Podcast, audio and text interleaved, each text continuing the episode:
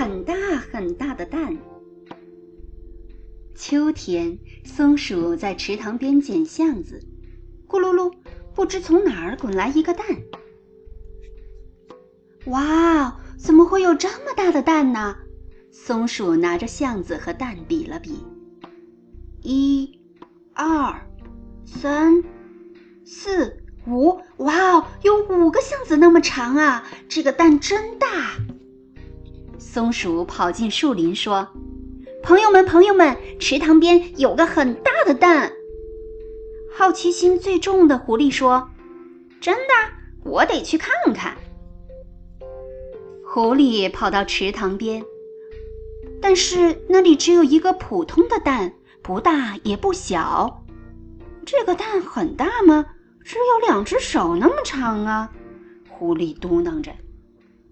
狐狸回到朋友那里，小熊问：“真有那么大的蛋吗？”“没有，很普通的蛋，不大也不小。”狐狸回答。“你胡说什么呢？多大的蛋呢？”松鼠不服气了，于是小熊说：“那我去看看。”小熊来到池塘边，但是那里只有一个很小的蛋。什么呀？只是一个很小的蛋，只有我手掌的一半。小熊把蛋放在手上看了又看。过了一会儿，小熊也回来了。松鼠急着问。小熊，我说的对吧？是不是有个非常大的蛋？狐狸插嘴说：“什么呀？是不是只有一个很普通的蛋？”你们俩都错了，那个蛋很小。小熊没好气地说：“什么？不可能！”三个朋友吵起来。旁边一直不出声的猫头鹰忽然问：“松鼠，你量过那个蛋吗？”当然有五个橡子那么长呢。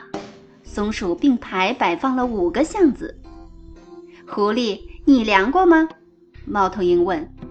当然有我两只手那么长呢。狐狸拿来一根有它两只手那么长的树枝说。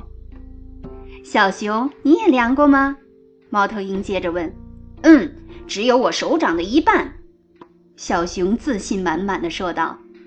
猫头鹰笑起来。狐狸，你把那根树枝放在那些橡子旁边好吗？小熊，把你的手掌也放在橡子旁边。朋友们都照着猫头鹰的话做。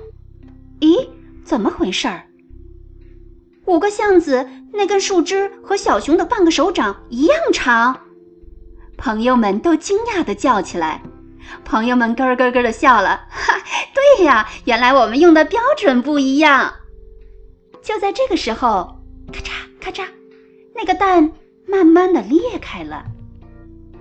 从蛋里钻出来的是谁？哇哦，原来是只小鸭子。